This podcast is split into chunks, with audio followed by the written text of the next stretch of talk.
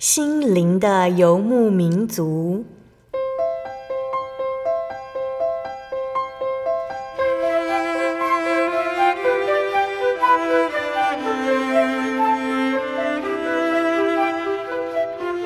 在这个谁都不管谁的后现代社会里，每个人的心灵都是游牧民族。成长的过程就是寻找的过程。每一颗漂泊的心灵，其实都在寻找生命的绿洲。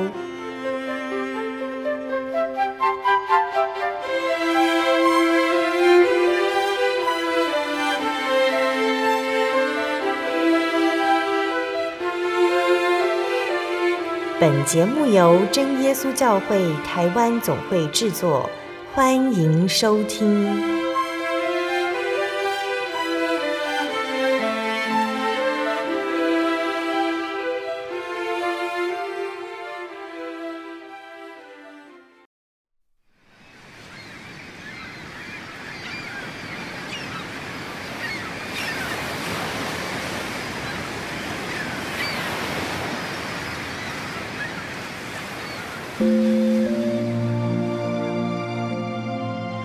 所在空中的听众朋友们，大家平安，欢迎收听今天的心灵的游牧民族，我是贝贝。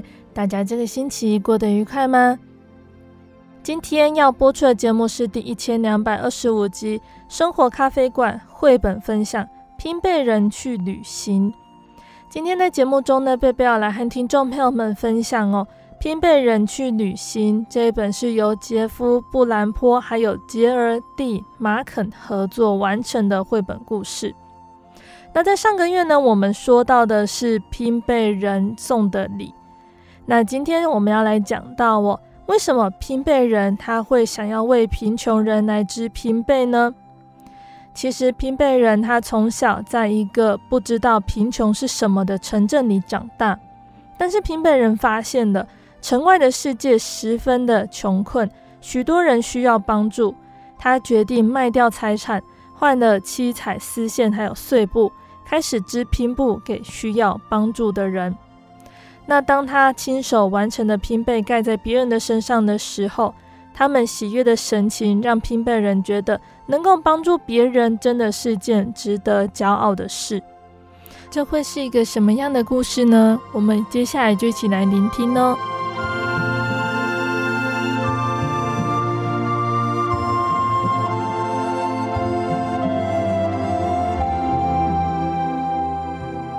我们说不定已经听过拼贝人的故事了。他就住在山那一边的一间小屋子里，太阳、月亮和星星是他仅有的邻居。他每天持续不断地做着美丽的拼贝，人家都说那是天底下最可爱的东西。很少人看过他，有的话就是一个迷途的牧羊人，或者是一两个流浪的伐木工人。然而，很多人透过他的善行知道他是谁。他们说，拼贝人是他们知道最有天赋、最慷慨的人。如果他愿意卖掉他那绝妙的拼贝，他会极为富有。但是他只将拼贝给穷困急需的人。就因为这样子，晚上人们吹熄蜡烛前，他的名字常常出现在许多人的祈祷中。那如果我们幸运地遇到拼贝人，问他怎么会成为这样慷慨的人，他都会说，他以前是一个很不一样的人。年轻时，他不关心贫穷的人，不是因为他自私，而是他和镇上的其他小孩都生活在不知道贫穷是什么样的环境里。拼贝人他所住的城镇呢，周围有石头筑起高高的城墙。非常的厚实，围墙围着小城镇，小孩们从来没有看过墙外的世界。镇上的长老告诉他们，外边有恐怖的东西，非常非常的可怕。他们告诉小孩们，千万别想，也不应该去想要找通往城外的路。晚上，小孩们常常躺在床上发抖，他们害怕自己想象中的怪物正在城墙外边等着。因为城镇里都是富有的人，拼贝人在还是小女孩的时候呢，以为全世界的人都是有钱人。她的父母都去世了，留下极为可观的财富给她，她过着公主般的生活。所有她需要的东西她都有，所有她想要的东西也都可以得到。令人难以置信的，富裕如她，有一天却发现再也没有什么东西是他想买的了。女孩住在一栋堂皇高耸的房子里，那栋房子高到镇上所有其他人的屋子都在她的阴影底下。她的每一餐都是盛宴，可口的佳肴在桌上高高堆起，餐桌好长，仆人从餐桌这一头到另一头都得要骑脚踏车才行。女孩从来没有饿过，也没有冷过，她总是安全无虞。虽然他非常富有，可是他不快乐。他常常去拜访他的裁缝师，裁缝师为他做袍子，也教他用布和线缝制美丽的小东西。有一天，当他们一起聚在阁楼上的缝衣间，年长的女人留意到女孩的忧愁。她问女孩：“什么事情那么烦扰你，使你无法展露笑容呢？”女孩说：“啊，我也不知道。我拥有了人们想要的一切，朋友们都爱我，每天晚上都有盛宴。可是，即使拥有这么多，我的心却是空虚的，好像缺少了什么。我总觉得要为自己的生命做些重要的事，只是我还不知道那是什么。”裁缝师抱了抱她，对她说：“不要忧愁，你会找到的，也许很近。”也许很远，也许就在你眼前。我没有办法说的那样确切，但是我知道你已经开始寻找了。那平辈人呢？他从很小的时候就开始是以勇敢出名的。他是第一个敢爬上最高的那一棵树上的人。他在狂风暴雨中跳舞，他挺身维护自己的信念。他已经想了好一阵子，想要偷溜出城外。去看看到底有什么恐怖的东西在那等着。他知道长老们会非常生气，可是他觉得他的朋友们会爱死他带回来的故事。传说在市政大厅最底层的附近呢，有一条秘密通道。如果够勇敢，愿意冒险走进去，就可以从那里走到城墙外边去。不管故事怎么说。凡走出去的人，就再也没有回来过，永远消失了。有一天晚上，女孩决心要亲自去体验。她闪过市政厅六个打瞌睡的警卫，偷偷潜入隧道，穿越沉睡中的都市底下，一直走到地下室的最底层。那里只有一个门，门口有张启示：凡走出此门者，皆不得归返。他回首看看阶梯，走回去就可以回到自己温暖的羽毛床。可是他决心要继续走。女孩转动门把，用全身的力气推挤，沉重的门带着呻吟声开了。他走了出去，空气凛冽，从天花板到地板，满满的，没有一个角落不是蜘蛛网。他走过去，头发上爬满蜘蛛。他知道蜘蛛无害，小心地拨开它们。他听到老鼠在黑暗中移动，嘎嘎作响，还有蝙蝠彼此叫唤的吱吱声，仿佛在谈论他的出现。他怀着忐忑不安的心情继续前进。接着，他走到的走廊的尽头，眼前出现好几条不同方向的岔路。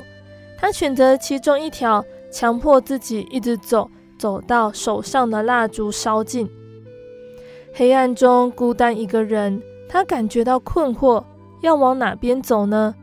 他想不出哪一条路是他来的路，但是他下定决心继续前进。后来他发现前方有一根燃烧着的蜡烛，当他把手伸向蜡烛时，又一个烛光在不远处出现。他不知道这个光是怎么来的，但是一根接着一根的烛火引导他通过阴暗的走廊，到达城墙的另一边。当他终于走出来的时候，已经是早晨，晨光中呈现在他眼前的是非常糟糕的景象。人人衣衫褴褛，有些人躺在地上，没有床，没有被子，也没有枕头。有些人因为饥饿而哀哭。他看见屋子由于太老旧、残破而不足以御寒。有些小孩则哭到没有眼泪了。他往前走，预料会看见如城镇里的长老让他信以为真的，像是龙或者是其他可怕的东西。可是没有那种东西。走了好多天，经过越来越多的村落，所见到的都和第一个看见的村落差不多，到处都充满着不幸和无助。在悲戚中，他体会到，原来世界不像他原先所想的样子。终于，他累了，倒在野地上睡着了。醒来时，发现自己走了好远的路，已经不知道自己的城镇在哪里。女孩心里想：我要怎么样才能找到回家的路呢？我要到哪里找东西吃呢？虽然如此，她知道自己必须要坚强。就这样，她起身继续前进。但是女孩根本不必担心。一路上，她发现原先让她害怕的人都对她很友善。原来可怕的不是他们，而是生活的穷困。他们乐于帮助她，只要厨子里有一点东西，就一定会与她分享。如果他们什么都没有，就衷心祝福他。他行走在蜿蜒的斜坡上，当他因为鞋底脱落陷入困境时，有一个路过的女孩问他要去哪里。听完他的故事，女孩脱掉自己的鞋子，送给面前的这位没鞋子好穿的人。平辈人对他说：“可是我不能拿走你仅有的一双鞋。”衣衫褴褛的女孩微笑着说：“没关系，我知道离家遥远的感受。我只希望这双鞋能够带你快点回家。”有一天，当他蹒跚前进时，遇到一个收破铜烂铁的男人。他拉着高高堆起的一车东西停了下来，从他车上拔出唯一一个有价值的东西，对平辈人说：“我没有面包，我也没有马车，不能帮你把路走下去。但是我把这一朵玫瑰送给你，当你感到疲累或者是绝望时，它的美会提醒你。”下一个转弯处，可能就会有绝妙的事情发生。有一天，平北人走了好久，一路上都没有东西可吃。饥饿中，他发现了一棵苹果树，树上只剩下几颗苹果。他将苹果采下来，用裙子捧着。虽然已经很饿了，他还是决定先继续走，等到晚上再吃。可是走没多远，他就遇到了一个躺在路边睡觉的老太太。她的脸好瘦好瘦，她的手指因为年迈而枯干扭曲。平辈人为她感觉到难过，决定留颗苹果给她，等她醒来可以吃。接着再走下去，又遇到其他需要帮助的人，他给每一个人都送了一颗苹果，直到自己双手空空的，什么都没有了。可是，平辈人不再感觉到饿了，反而像是吃了一整篮水果，胀满了幸福的感觉。这些都是送出小小礼物的回报。现在，他终于看见世界的样貌了。他知道自己幸福快乐在哪里。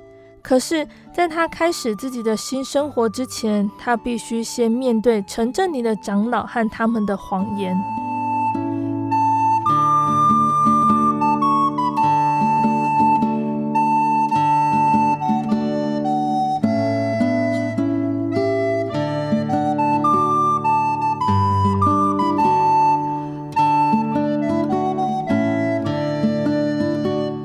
又走了很多很多天，平辈人觉得自己好像永远回不了家。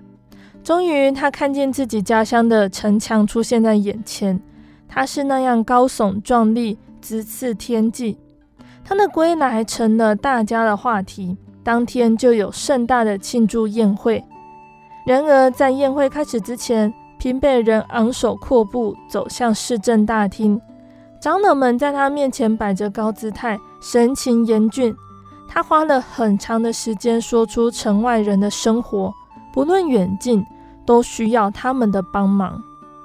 一位长老说：“啊，别管那些贫穷人。”另一位长老补上一句说：“要是他们想要富有，就不应该出生在贫穷的人家。”第三位长老说：“听着，亲爱的，现在你应该知道，如果你不去看他们，你就不去想他们。”这就是我们筑起高墙，把自己围在墙里的原因。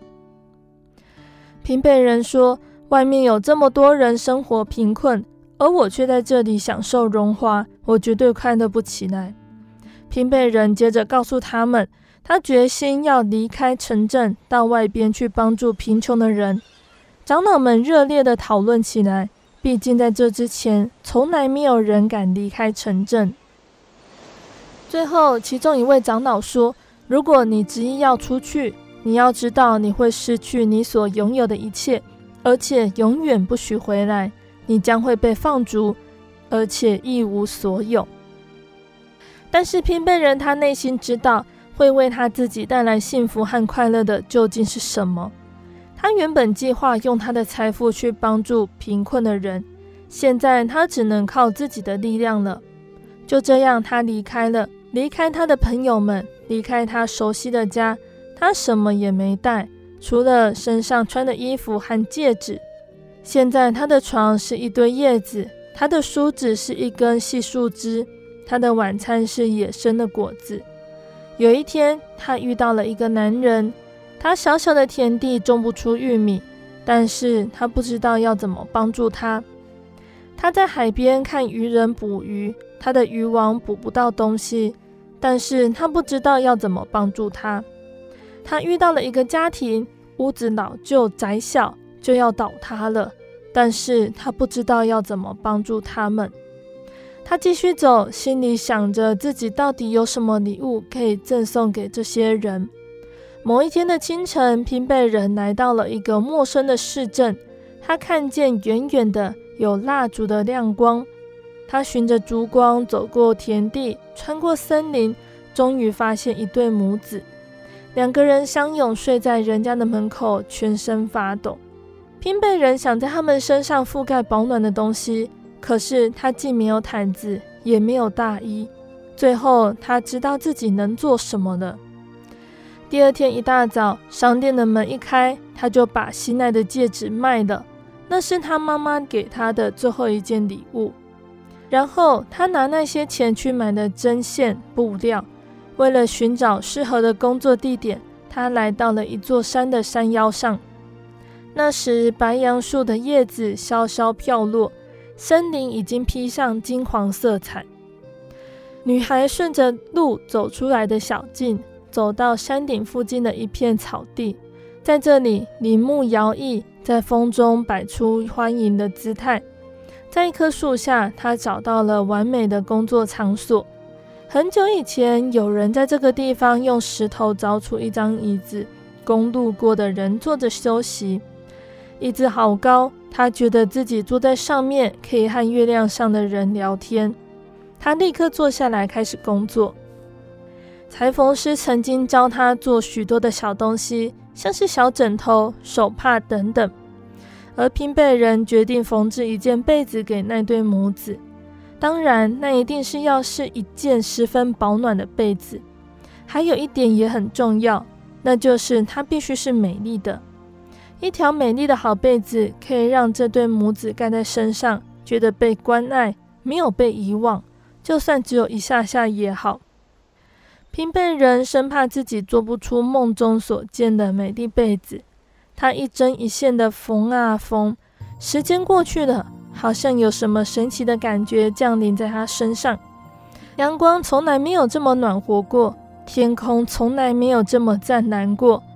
他的双手起先因为练习不够，有点不自然，但是很快的，就像是活蹦乱跳的小麻雀一般流畅。就这样一针一线，一针一线，被子慢慢的有个样子出来了。他也曾经担心自己一无所有，要怎么生活呢？但是他多虑了。有一天早晨，他正弯腰工作的时候，一只松鼠带来了一些坚果当做礼物送给他，他感觉到非常的惊讶。又有一只野猪，一只温和的野猪送来了一堆红萝卜，这是特别为他采集的。还有一次，一只棕色的熊妈妈匆匆忙忙地跑过来，给了他一片含着蜜汁的蜂蜡。然后，一只母鸭带着五只乖巧的小鸭子，摇摇晃晃地排成一排走了过来。每一只口里都衔着一粒大大的刺梅。要是下起雨来，各种各类的鸟会成群飞过来，聚集在它工作的树顶上。它们会一起张开翅膀，做成了一把大伞，为它遮雨。就这样，一小时一小时过去了，一点点布料，一些棉絮。一件可爱的被子做了出来，它有充满希望的晨曦颜色，以及看似小孩双颊的玫瑰粉红，还有如同庭院中开满花朵的斑斓色彩。棉被已经做好了，天色还很暗。他把被子夹在腋下，跌跌撞撞地走下山，沿途找寻那对可怜的母子。月亮好像是听到了他的处境，出来照亮他的路程。拼贝人找到了那一对相拥而眠的母子，为了不吵醒他们，他小心翼翼地把棉被盖在他们身上。当他们似乎要醒来时，拼贝人赶紧躲了起来。那对母子醒来，先是惊讶，接着喜极而泣。多么神奇的礼物啊！他们四下找寻，想知道是谁送给他们这么好的礼物，但是四下无人。他们找累了。闭起眼睛睡去，睡在新的被子底下，温暖中充满希望。他们永远都不会知道是谁为他们做了这么好的礼物，因为拼贝人认为那不需要。但是他们知道，就像许多其他的穷人在未来的岁月中会知道一样，在世界的某个地方有人在关心着他们。就这样，拼贝人找到了他想要的生活。他找到了他所能够做的事情，拼贝人就在他钟爱的大山上住了下来。许多年过去了，季节更迭不断，他持续不停地做着神奇的被子。每完成一件，他就把那温暖的礼物送到需要的人手上。那亲爱的听众朋友们，现在呢，我们听完了拼贝人的故事。我们可能会看着他那小小的屋子和褪色的衣服，为他感到悲伤。但是拼贝人他那恬淡的微笑，还有睿智的目光，会告诉你，你一定没有好好听懂他的故事。因为他虽然拥有的不多，但是却已足够，足够让他过得幸福，过得快乐。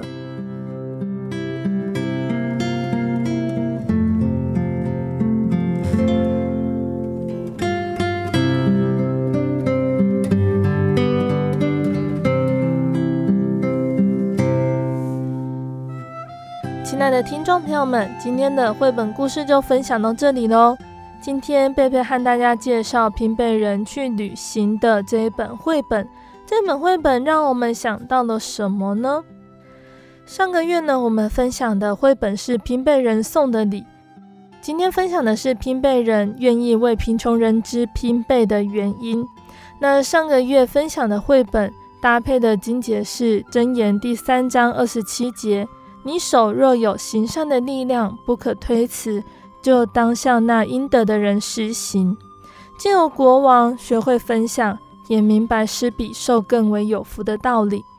那今天拼贝人的故事呢？我们也看到了什么叫做知足，看似一无所有，却是样样都有。物质虽然贫乏，心灵世界却更加富足。那从圣经中来看呢，知足是喜乐的基础。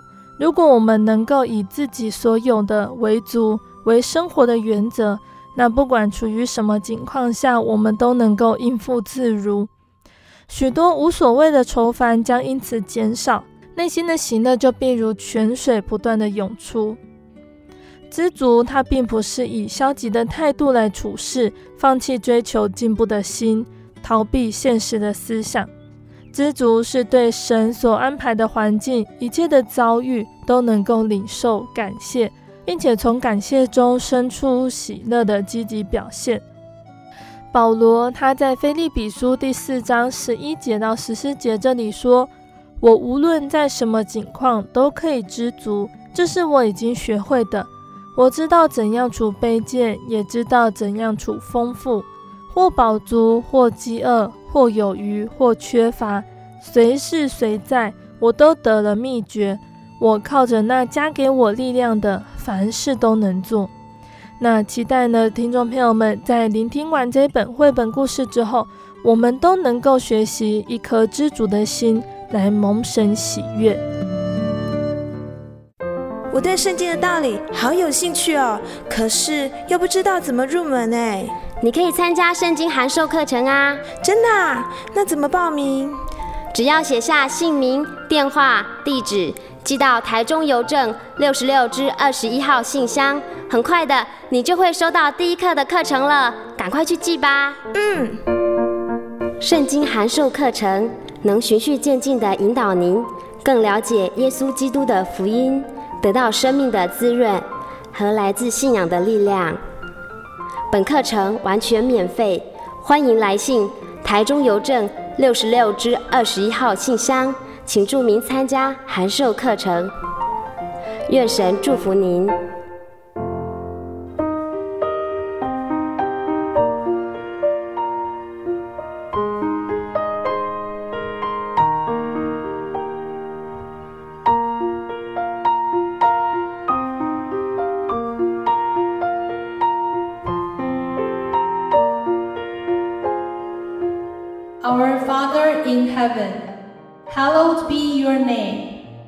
Your kingdom come.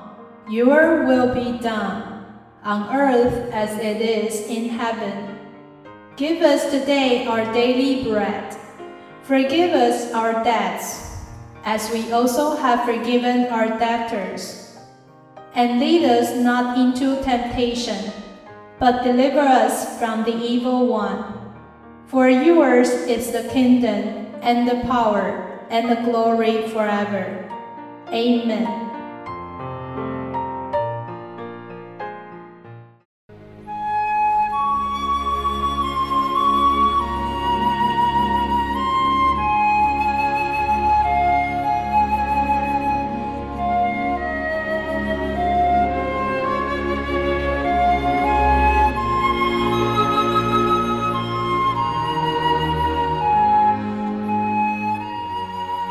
安息日是真神为人设立的，让人能纪念神的救恩，并得着身心灵的休息。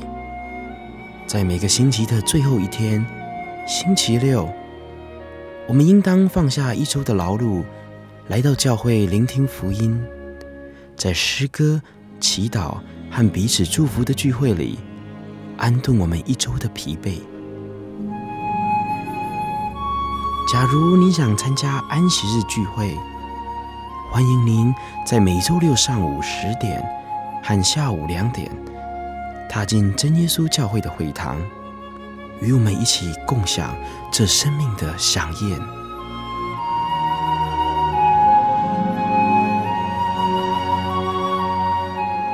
真耶稣教会邀请您一同来参加安息日聚会。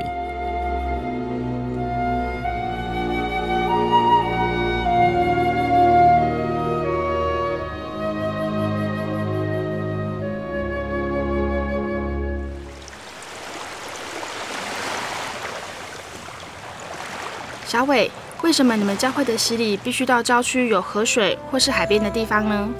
哦，因为要在河水或是海边那一种流动的活水受洗，才有赦罪的功效啊！而且这样子才符合圣经的教训和耶稣的示范。嗯，可是洗礼不就是你们基督教会入教的仪式吗？哦，不是的，它不只是仪式，每个人都必须要悔改，信靠耶稣，并且奉主耶稣的名全身受洗。这样才能够有功效的重生哦，并且能够和神重新和好。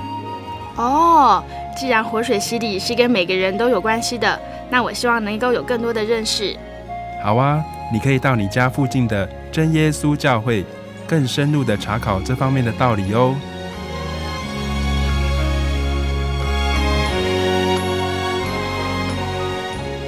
真耶稣教会随时都欢迎您一起深入的探究圣经的教义和人生的方向。愿神带领你，请洽协谈专线咨询零四二二四五二九九五零四二二四五二九九五。愿您平安。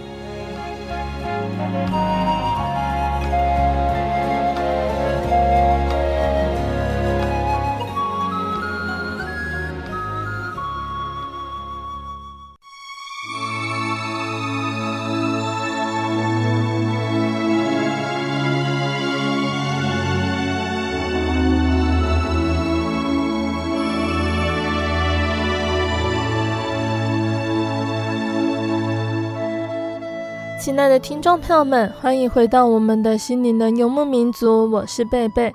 今天播出的节目是第一千两百二十四集《生活咖啡馆》绘本分享《拼背人去旅行》。节目的上半段，贝贝和听众朋友们分享了一本叫做《拼背人去旅行》的绘本故事。这本绘本告诉我们，我们要用爱心去分享，去帮助别人。那也告诉我们什么叫做知足，愿我们都能够像保罗一样，能够知足，无论在什么环境下，我们都能够感谢神，我们都能够顺服领受，感谢神生出喜乐的心。那节目的下半段，贝贝要继续再来和大家分享圣经故事哦，欢迎听众朋友们继续收听节目。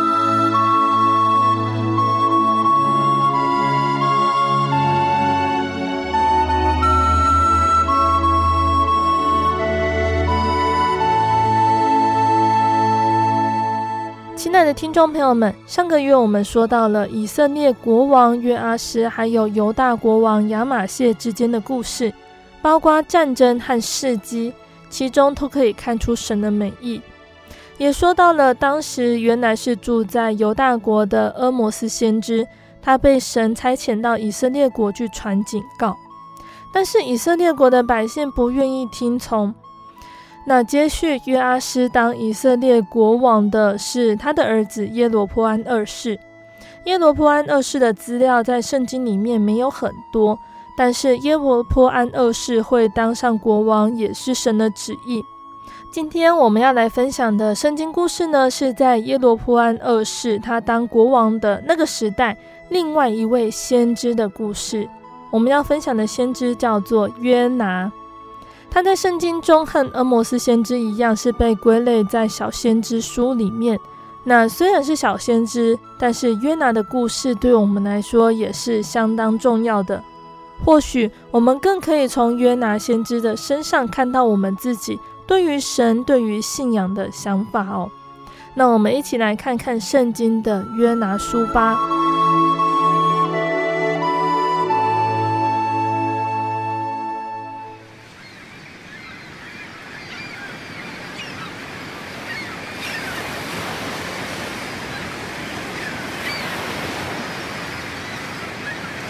有一天，神对先知约拿说：“我要派你把一个信息向尼尼微城的人民传讲。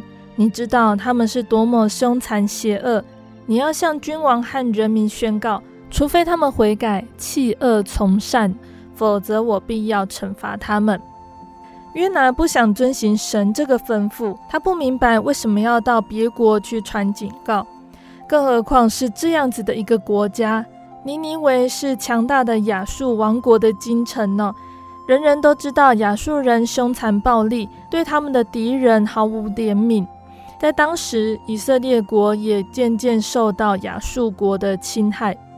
约拿心里想：如果我前往尼尼微，向当地的人民传讲神的信息，他们很可能会向神认罪悔改，那么神就会赦免他们，不按他们的罪惩罚他们。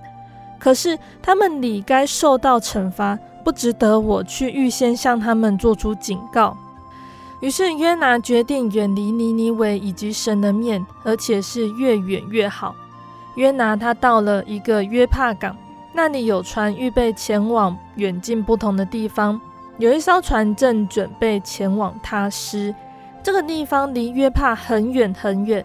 约拿付了船钱，便走上船去。他觉得非常的困倦，便走下船舱去休息。他以为一觉起来就会远远离开神派遣他那不可能的使命。约拿不久就睡着了。船上的水手们吆喝着解拦起航的声音，并没有把约拿弄醒。刚开始，船在海中轻轻摇荡，使他困乏的身体和精神都感到舒畅。然而，船行了不久，海上便翻起狂风巨浪，巨浪越涌越高，又猛力撞击船。水手尽力使船继续在原定的航线上行驶。后来，他们被迫要将部分货物抛下船去，让船比较容易操纵。可是，船身虽然坚固，但是在巨浪的冲击下，也只能像火柴枝那样脆弱。水手们知道船不久就会被撞破，他们也会掉下海中。惊慌失措的水手都纷纷向他们不同的神明来求救。船长走下船舱去，发觉约拿还在睡觉，他非常的诧异。他立刻摇动他的肩膀，并且喊叫说：“快醒来，快向你的神祷告！要是这场风浪持续下去，我们所有人都必定要丧命。”水手在甲板上商量对策。有一个人说：“我想一定是有一个坏蛋上的这艘船，神明都恨恶他，降下这场风暴来惩戒他。让我们来抽签吧，找出谁是罪魁祸首。”众人都同意这样子做，于是他们将船上各人的名字分别写在签上，然后抽出一根签来。那个坏蛋竟然是约拿。他们就跟约拿说：“约拿，你快招认，告诉我们你是谁，你做了什么事情，使我们惹上这场麻烦。”约拿回答说：“我是个犹太人，我敬拜侍奉那造天地的神。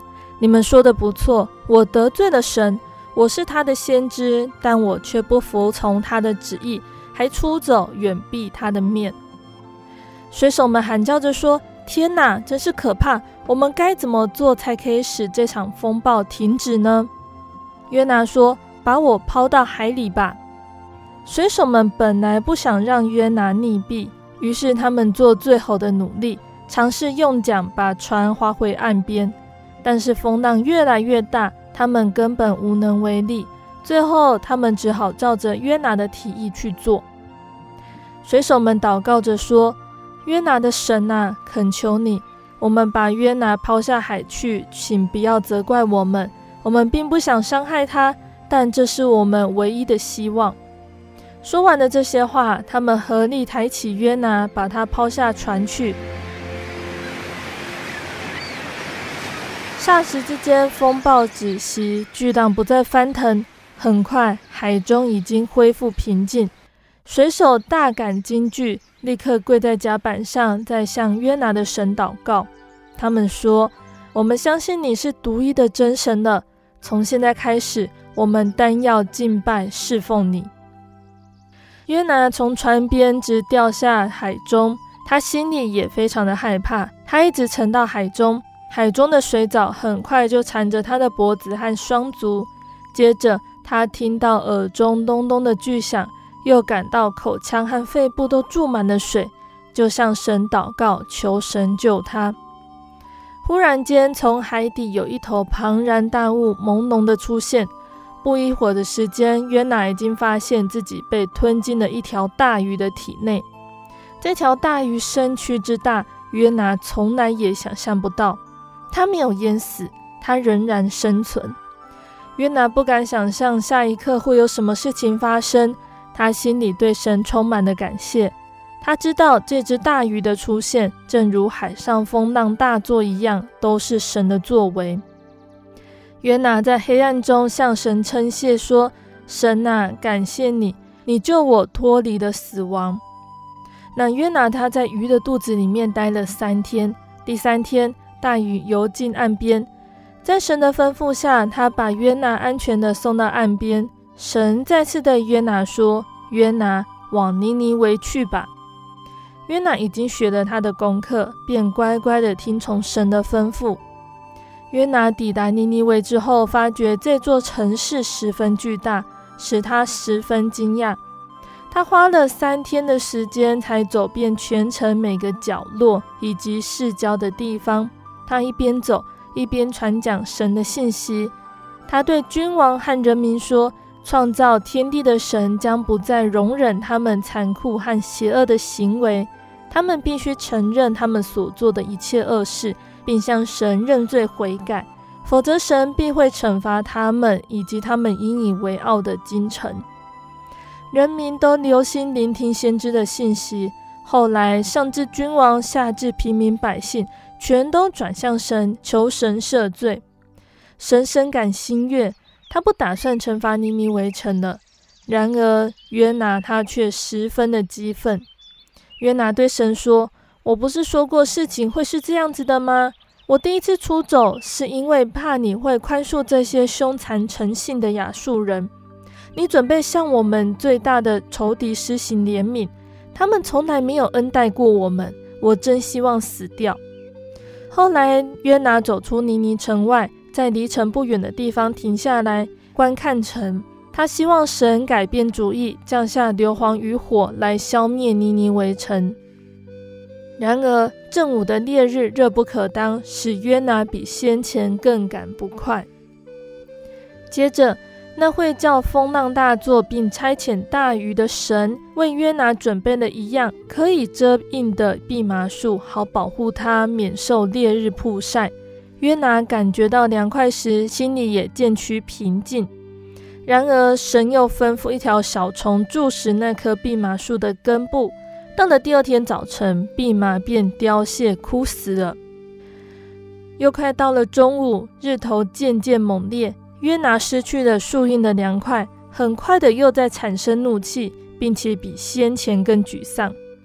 神问他说：“你怎么会因为蓖麻树枯死而发怒呢？”约拿反驳说：“当然可以，至少它可以使我忍受，继续活着。”现在我十分难受，真想立刻死掉。神温柔地对约拿说：“约拿，你因为蓖麻树枯死而发怒，但是你却没有做过什么来使它生长或者让它活下去。今天蓖麻树在这里生长，明天它便凋谢，你都还会爱惜。你又怎能期待我惩罚并且毁灭尼尼为全城的人民呢？他们也是我所创造的。”是我多年以来一直关顾的人，其中有男有女，也有小孩。在你到达这座城之前，他们没有机会认识我、爱我。我岂不应该怜悯和爱惜他们，饶恕他们吗？我岂不也该爱惜他们和他们所有的牲畜吗？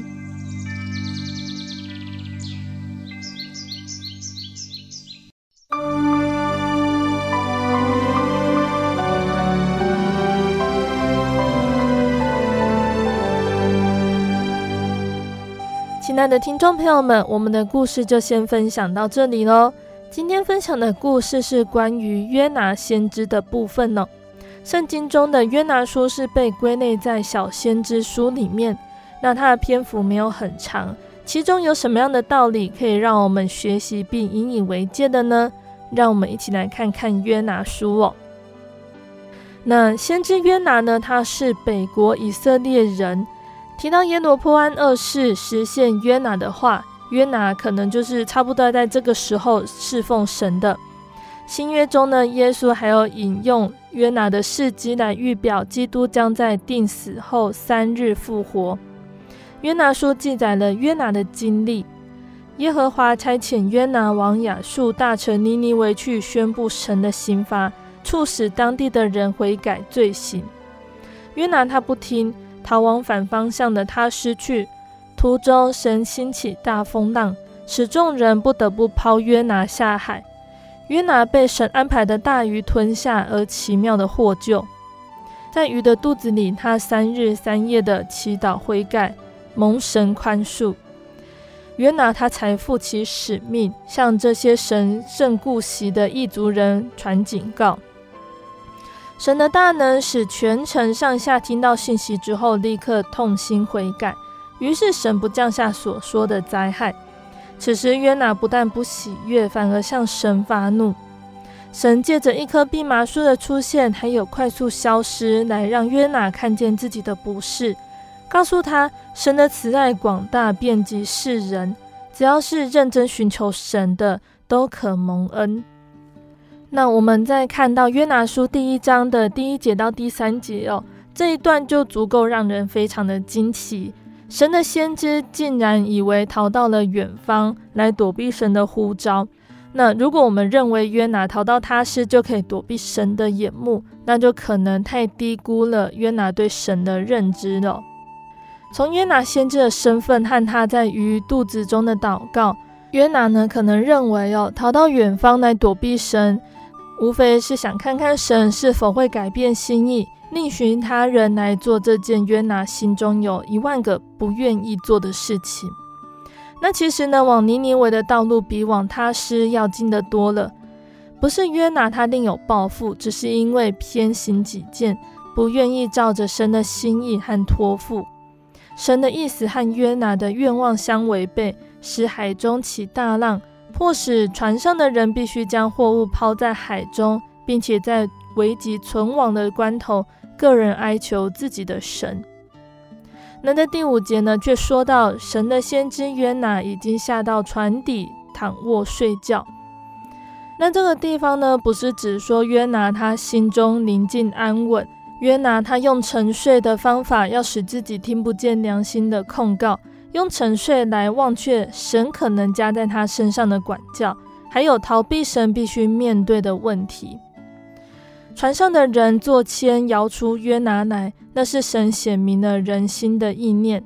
那不忠心、不顺服、躲避神托付的人，神也会显明他的不忠不服来。那约拿他后来就对水手们说：“你们将我抬起来，抛在海中，海就平静了。”我知道你们遭遇这大风是因我的缘故。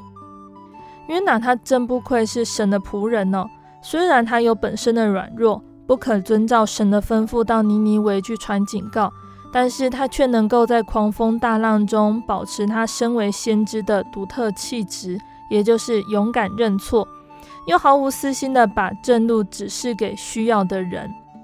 约拿他及时认罪的勇气，在他没有被投下海中之前呢，已经使全船的人深受感动，并且从祷告中知道他们已经归向真神，而不再求自己的神了。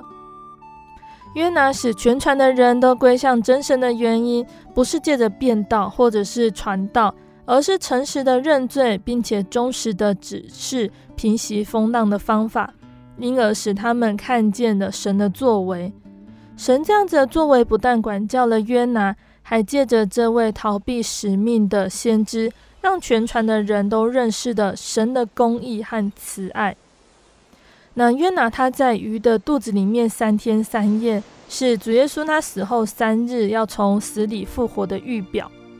旧约圣经许多事件的发生，虽然看起来好像是偶然的，其实是神有计划的记载在圣经里面。为要表明基督各方面的工作，约拿他在鱼的肚子中的祷告，多次引用诗篇，这反映他对诗篇的熟悉。他通过神的话语来表达自己的心思意念，也生发在患难中自然投靠神的心。其实，那真正拦阻我们的祷告达到神面前的是自己的罪。所以，约拿他在逃往他施的途中，没有看到他的祷告。直到他在鱼肚中才求告神的名。那神的话第二次临到约拿，在经过一场风暴之后，还是走上了神原来要他走的路。约拿奉神的命令向亚述的京城宣告，在四十天，尼尼微必倾覆了。这句话对于公义慈爱的神来说是忠告，在约拿方面却是咒诅。因为约拿的心和神的心不同，神盼望借着约拿的警告，使尼尼微人悔改，丢弃手中的强暴，而得到神的宽容，转意不降所说的灾祸。但是约拿的心不像神的心哦，他不希望尼尼微人悔改蒙恩，反而希望他所宣告的预言如期应验。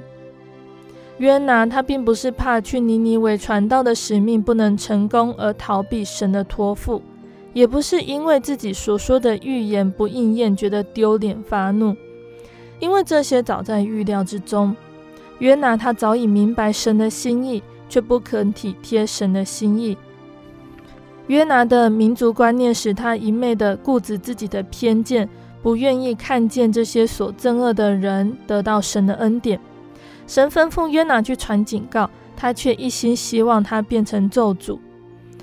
那虽然呢，约拿说了神要他说的话，做完了神要他去做的工，他却不体贴神慈爱怜悯的心肠，一点也不爱尼尼微人，竟然因为神宽容了他们而愤恨不平，忘记了神正在用丰富的怜悯和耐心来对待他。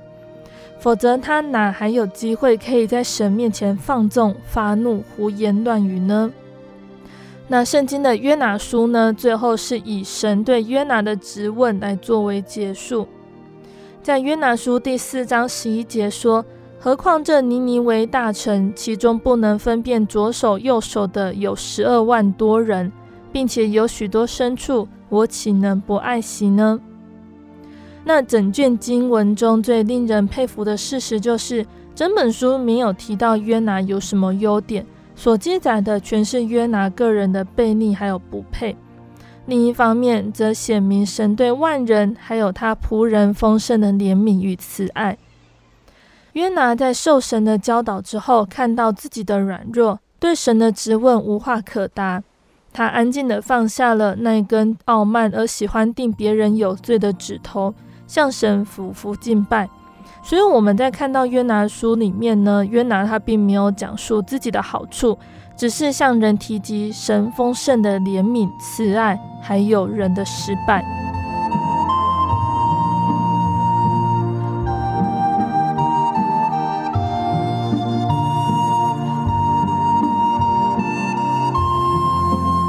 那亲爱的听众朋友们，那这就是我们今天分享的约拿书的故事内容哦。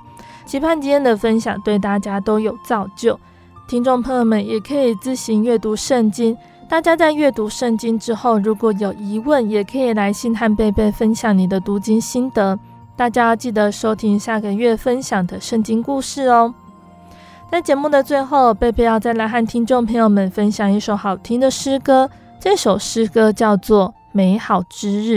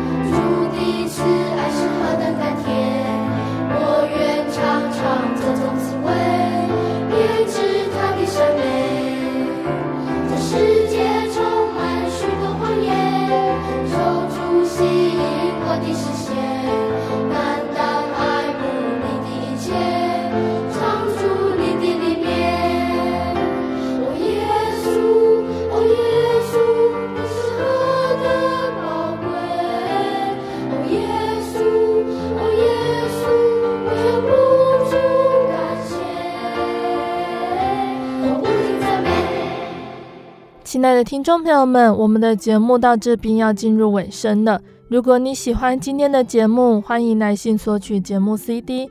如果你在收听节目之后，想要更了解真耶稣教会和圣经道理，欢迎来信索取圣经函授课程。